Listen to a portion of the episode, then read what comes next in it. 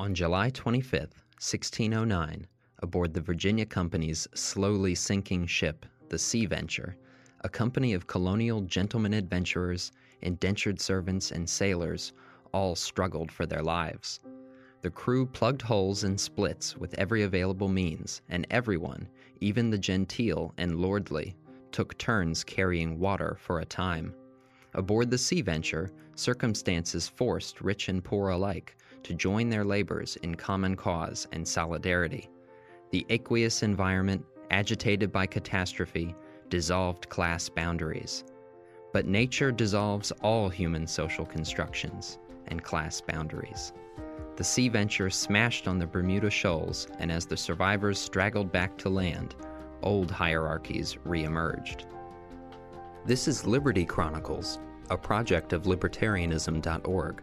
I'm Anthony Comegna.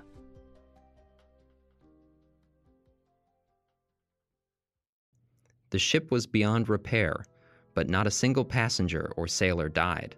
Despite popular legends proclaiming Bermuda an Isle of Devils, the stranded soon found a paradise, teeming with tropical fruits, wild pigs, and plentiful fish, entirely unsuspecting birds, and massive tortoises, which all accounts agree were some of the best tasting meals anyone had ever eaten. The passengers had been bound for Virginia before the hurricane, and officials now stranded on Bermuda desperately wanted to return to their colonizing venture. Every day wasted on Bermuda was a day of profits lost. Everyone knew that their lives in Virginia would consist of intense sickness, hunger, thirst for clean water, harsh physical conditions, coerced labor, and poor life expectancy. Most passengers aboard the Sea Venture and the colonists to Virginia had recently been rounded up on the streets of London and forced into indenture. They knew the sort of life available to them in London, so they must have been painfully aware that they could expect no better in a new world than that which was afforded them in the old. From the other ships in the Sea Venture's convoy, 350 colonists joined the Virginia Project. Within two years, Virginia's population of 535 suffered its way down to a meager 60. In Bermuda, the population remained more or less unchanged. Of the original 150, there was one natural death, two murders, and two executions. There were also two births. The shipwrecked would be settlers and sailors immediately realized that their bizarre circumstances offered rare opportunities. Though Virginia Company officials did their best to secure law and order under their royal charter, common settlers organized no fewer than five conspiracies to overthrow colonial rule or establish separate maroon societies on Bermuda. The conspiracies were unsuccessful, however, and the Virginia Company officials on Bermuda managed to construct two ships capable of finishing the voyage to America. Two of the tiny population remained in Bermuda, resolved to end their days in paradise. Once arrived in Virginia, the new colonists set about to starving and suffering. In an effort to resupply the colony from a known location bursting with provisions, Sir Thomas Gates sent Sir George Somers back to the island. Sir George had other plans in mind, however, and once back in the Bermudan paradise, relieved his hunger by eating as much pork as he could stomach. So much, in fact, the volume killed him. The colony remained without provisions. Virginia's early history does not make for a noble or heroic tale of entrepreneurial libertarians taming the rugged wilderness. It is the story of violent expropriation, forced migration, forced labor, and terrorism. First, we cover the traffickers in violence. In the late 16th century, England's Queen Elizabeth faced difficult circumstances. Her war with Spain required immense resources, and if England expected to gain naval predominance in Europe, it would require overseas colonies, with a bustling transoceanic trade. Without money, you could fight no wars and build no empire. But without an empire, it was difficult for a sheltered island monarch to gain resources. Elizabeth gathered around her a generation of eager young adventurers and wealthy investors, that they might use their diverse knowledge, specialized talents, and concentrated resources to do the colonizing for her by special patent and charter. Richard Hakluyt summarized the compatriots' goals 1. To plant Christian religion, 2. To traffic, 3. To conquer. To promote their ventures, the West Country men appealed both to the early modern taste for gold and fear of the poor. From 1500 to 1650, the English population increased from 3 to 5 million. Economic development remained relatively stagnant. During this period, four fifths of all English people lived on village farms producing for subsistence. A bigger population demanded more grain from the same land, and consumer prices rose across the board. Landlords attempting to take advantage of rising prices adopted enclosure. They fenced in common fields, closed common forests, and erected barriers around water sources. This was the beginning of the age of hedges. Beggars crowded into the cities to labor, beg, or steal their way into the next meal. The population of London tripled from 1550 to 1650. The city became a sprawling, disgusting, fire prone open sewer. Wages continually fell and crime soared the state began to penalize even the most minor crimes with vicious and cruel punishments. The West Country colonial promoters devised a different scheme channel the poor into a portion of the empire where they could do some good. They offered lordly investors a chance to clean up the streets at home and make a bonanza in the process. The New Virginia Company successfully convinced Elizabeth's successor, King James I, to support another effort in 1606 this time on the Chesapeake Bay. Charter in hand, the colonists arrived on 26th of April, 1607. They found some 24,000 Native Americans spread across 30 tribes, all united under the powerful paramount chief Powhatan. Powhatan, for his part, hoped to use the colonists to his own advantage against rivals in the area and decided against extermination. The Virginians, however, saw the Indians only as pagans, satanic minions, and savages beyond redemption. They refused to distinguish between natives and nature, believing God's commandment to subdue the earth extended to these people as well as their habitat. Colonial Virginia was a particularly horrible place, and many colonists soon did all they could to escape to native villages. Within nine months, only about a third of the colonists remained. The winter of 1609 killed another two thirds of the colonists even after reinforcements, and by spring 1610, only 60 still lived. One colonist even murdered and ate his wife. Officials responded by burning the man at the stake. The company shipped 10,000 colonists during the first 15 years, and by 1622, a meager 20% of those still survived. As one contemporary remarked, Virginia was more of a slaughterhouse than a proper plantation colony. Crown and Company ruled Virginia through the vicious laws, divine, martial, and moral. Articles, law, and orders, divine, politic, and martial for the colony in Virginia, exemplified and enlarged by Sir Thomas Dale Knight, Marshal and Deputy Governor, the 22nd of June, 1611. As no good service can be performed or war well managed where military discipline is not observed, and military discipline cannot be kept where the rules or chief parts thereof be not certainly set down and generally known, I have made them generally known. 2. That no man speak impiously or maliciously against the holy and blessed Trinity, or against the known articles of the Christian faith, upon pain of death. 3 that no man blaspheme God's holy name upon pain of death, or use unlawful oaths upon pain of severe punishment for the first offense, and for the second, to have a bodkin, i.e., needle, thrust through his tongue, and if he continue, he shall be brought to a martial court, and there receive censure of death for his offense. 4. No man shall use any traitorous words against his majesty's person or royal authority upon pain of death. 6. Every man and woman, duly twice a day upon the first tolling of the bell, shall upon the working days repair unto the church to hear divine service, upon pain of losing his or her day's allowance for the first omission, for the second to be whipped, and for the third to be condemned to the galleys for six months. Likewise, no man or woman shall dare to violate or break the Sabbath by any gaming, public or private abroad or at home, but duly sanctify and observe the same, both himself and his family. As also every man and woman shall repair in the morning to the divine service and sermons preached upon the Sabbath day, and in the afternoon to divine service and catechizing, upon pain for the first fault to lose their provision and allowance for the whole week following, for the second to lose the said allowance and also to be whipped, and for the third to suffer death. 8. He that upon pretended malice shall murder or take away the life of any man shall be punished with death. 9. No man shall commit the horrible and detestable sins of sodomy upon pain of death, and he or she that can be lawfully convict of adultery shall be punished with death. No man shall ravish or force any woman, maid or Indian, or other, upon pain of death.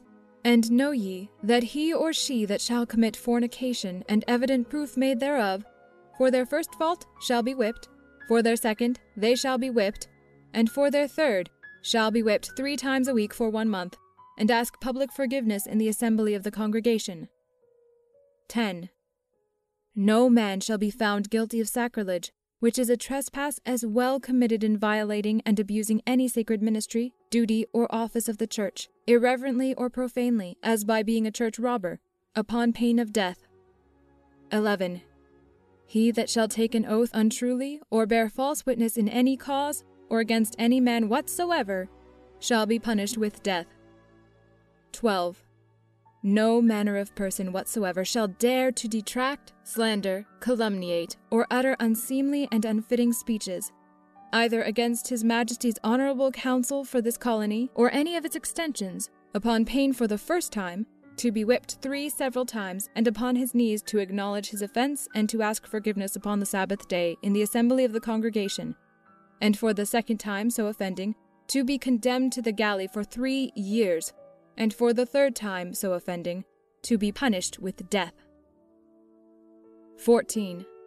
No man shall give any disgraceful words or commit any act to the disgrace of any person in this colony, or any part thereof, upon pain of being tied head and feet together upon the guard every night for the space of one month, besides to be publicly disgraced himself and be made uncapable ever after to possess any place or execute any office in this employment.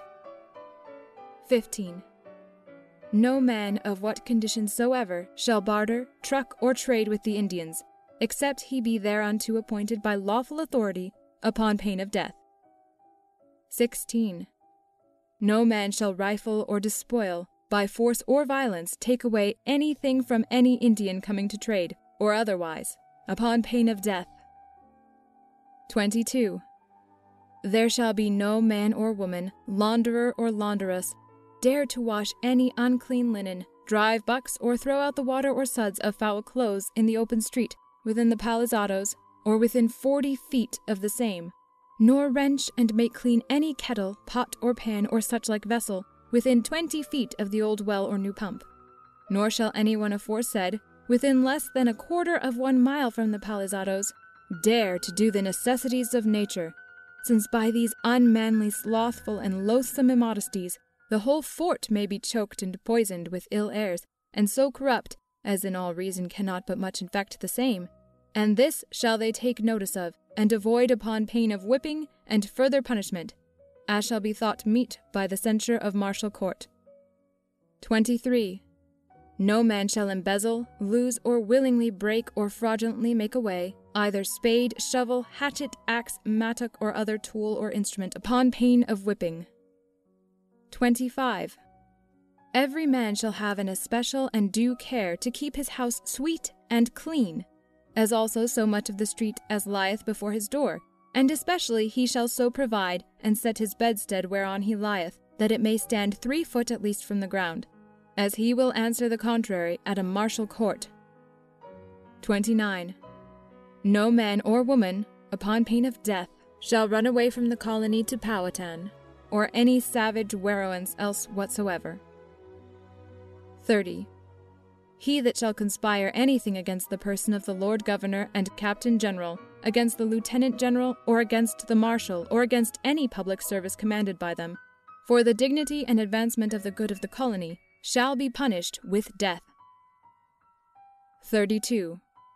There is not one man nor woman in this colony now present, or hereafter to arrive, but shall give up an account of his and their faith and religion, and repair unto the minister, that by his conference with them he may understand and gather whether heretofore they have been sufficiently instructed and catechized in the principles and grounds of religion. If they shall refuse, the governor shall cause the offender for his first time of refusal to be whipped, for the second time to be whipped twice, and to acknowledge his fault upon the Sabbath day in the assembly of the congregation, and for the third time to be whipped every day until he hath made the same acknowledgment and asked forgiveness for the same, and shall repair unto the minister to be further instructed as aforesaid. And upon the Sabbath, when the minister shall catechize, and of him demand any question concerning his faith and knowledge, he shall not refuse to make answer upon the same peril. 35. No captain, master, or mariner, of what conditions soever, shall depart or carry out of our river any ship, bark, galley, pinnace, etc., rotors belonging to the colony either now therein or hither arriving, without leave and commission from the general or chief commander of the colony, upon pain of death. 36. No man or woman whatsoever, members of this colony, shall sell or give unto any captain, mariner, master, or sailor, etc., any commodity of this country, of what quality soever, to be transported out of the colony for his or their own private uses upon pain of death. 37. All such bakers as are appointed to bake bread, or what else, either for the store to be given out in general, or for anyone in particular, shall not steal, nor embezzle, lose, or defraud any man of his due and proper weight and measure, nor use any dishonest and deceitful trick to make the bread weigh heavier, or make it coarser upon purpose to keep back any part or measure of the flour or meal committed unto him, nor ask, take, or detain any one loaf more or less for his hire or pains for so baking. All fishermen, dressers of sturgeon, or such like appointed to fish, or to cure the said sturgeon for the use of the colony, shall give a just and true account of all such fish as they shall tally by day or night, of what kind soever, the same to bring unto the governor, as also of all such kegs of sturgeon or caviar as they shall prepare and cure, upon peril for the first time offending herein of losing his ear, and for the second time to be condemned a year to the galleys, and for the third time offending to be condemned to the galleys for three years. Every minister or preacher shall every Sabbath day before catechizing read all these laws and ordinances publicly in the assembly of the congregation, upon pain of his entertainment checked for that week.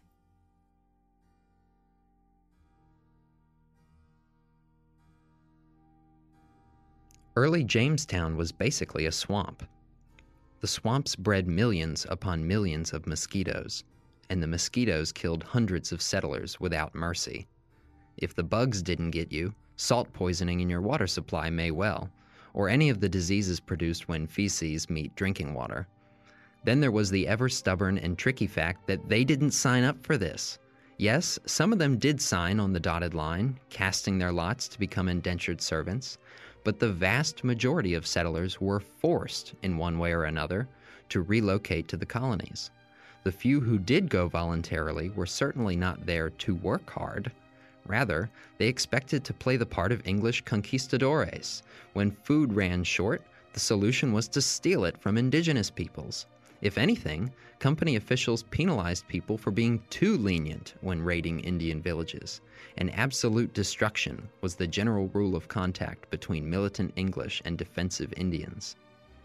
What's a poor colonist to do then? Precious few documents remain to us from common people of the era. Richard Frethorne's letters to his parents, however, offer us a powerfully sad combination of insight into daily life, its pains, drudgeries, and insecurities. He was, in essence, a prisoner in a vast labor extraction complex. Letters to Father and Mother from Richard Frethorne, Virginia, March 20, 1623. Loving and kind Father and Mother, my most humble duty remembered to you, hoping in God of your good health. I, your child, am in a most heavy case, by reason of the nature of the country, is such that it causeth much sickness, as the scurvy and the bloody flux and divers other diseases, which maketh the body very poor and weak. And when we are sick, there is nothing to comfort us. For since I came out of the ship, I never ate anything but peas and loblolly, that is water gruel. As for deer or venison, I never saw any since I came into this land. There is indeed some fowl, but we are not allowed to go and get, but must work hard both early and late for a mess of water gruel and a mouthful of bread and beef. A mouthful of bread for a penny loaf must serve four men, which is most pitiful. If you did know as much as I, when people cry out day and night, Oh, that they were in England without their limbs, and would not care to lose any limb to be in England again. Yea, though they beg from door to door, for we live in fear of the enemy every hour. Yet we have had a combat with them on the Sunday before Shrovetide, and we took two alive and make slaves of them. But it was by policy, for we are in great danger. For our plantation is very weak, by reason of the dearth and sickness of our company, for we look every hour when two more should go, yet there came some four other men yet to live with us, of which there is but one alive, and our lieutenant is dead, and his father, and his brother, and there was some five or six of the last year's twenty, of which there is but three left. So that we are fain to get other men to plant with us, and yet we are but thirty two to fight against three thousand if they should come, and the nighest help that we have is ten miles of us. And when the rogues overcame this place last, they slew eighty persons. How then shall we do? For we lie even in their teeth, they may easily take us. But that God is merciful, and can save with few as well as with many, as he shewed to Gideon and like Gideon soldiers if they lapped water. We drink water which is weak, and I have nothing to comfort me, nor there is nothing to be gotten here but sickness and death except that one had money to lay out in some things for profit. But I have nothing at all, no, not a shirt to my back, but two rags, nor no clothes but one poor suit, nor but one pair of shoes, but one pair of stockings, but one cap, but two bands. My cloak is stolen by one of my own fellows, and to his dying hour would not tell me what he did with it. But some of my fellows saw him have butter and beef out of a ship, which my cloak, I doubt, paid for. So that I have not a penny nor a penny worth to help me, to either spice or sugar or strong waters and strengthen them. So water here doth wash and weaken these here, only keep life and soul together.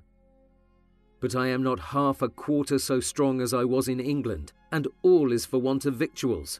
For I do protest unto you that I have eaten more in a day at home than I have allowed me here for a week. You have given more than my day's allowance to a beggar at the door, and if Mr. Jackson had not relieved me, I should be in a poor case. But he, like a father, and she, like a loving mother, doth still help me. For when we go up to Jamestown, that is ten miles of us, there lie all the ships that come to the land, and there they must deliver their goods. And when we went up to town, as it may be on Monday, that good man Jackson pitied me and made me a cabin to lie in always when I come up. And he would give me some poor Jacks home with me, which comforted me more than peas or water gruel. Oh, they be very godly folks, and love me very well, and will do anything for me. And he much marvelled that you would send me a servant to the company. He saith I had been better knocked on the head, and indeed so I find it now to my great grief and misery, and saith that if you love me, you will redeem me suddenly, for which I do entreat and beg. And if you cannot get the merchants to redeem me for some little money, then for God's sake get a gathering or entreat some good folks to lay out some little sum of money in meal and cheese and butter and beef. Any eating meat will yield great profit. Oil and vinegar is very good. But, Father, there is great loss in leaking. But for God's sake, send beef and cheese and butter, or the more of one sort and none of another. But if you send cheese, it must be very old cheese. And at the cheesemongers you may buy good cheese for twopence farthing or halfpenny that will be liked very well. But if you send cheese, you must have a care how you pack it in barrels, and you must put cooper's chips between every cheese, or else the heat of the hold will rot them. And look whatsoever you send me, be it never so much, look what I make of it. I will deal truly with you. I will send it over and beg the profit to redeem me. And if I die before it come, I have entreated Goodman Jackson to send you the worth of it, who hath promised he will. If you send, you must direct your letters to Goodman Jackson at Jamestown, a gunsmith. You must set down his freight, because there be more of his name there.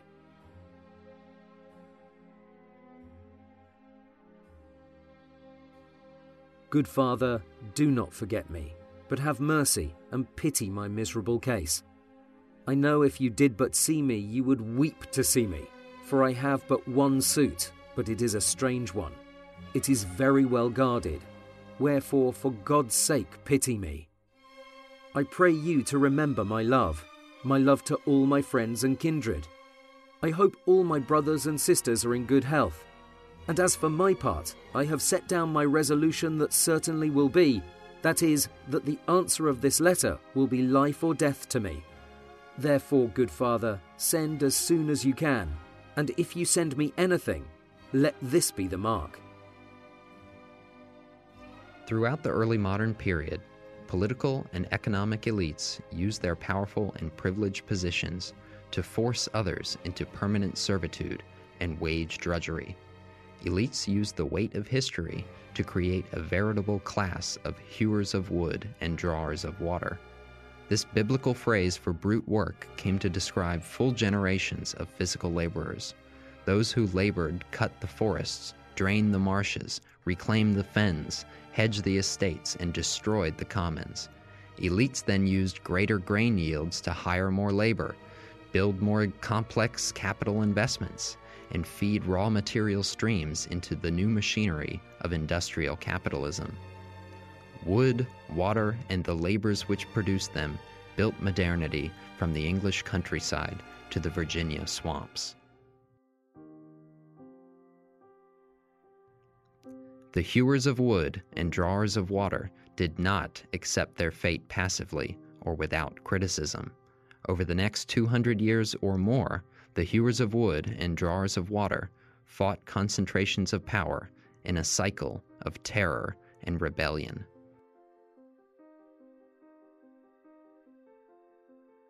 Liberty Chronicles is a project of libertarianism.org.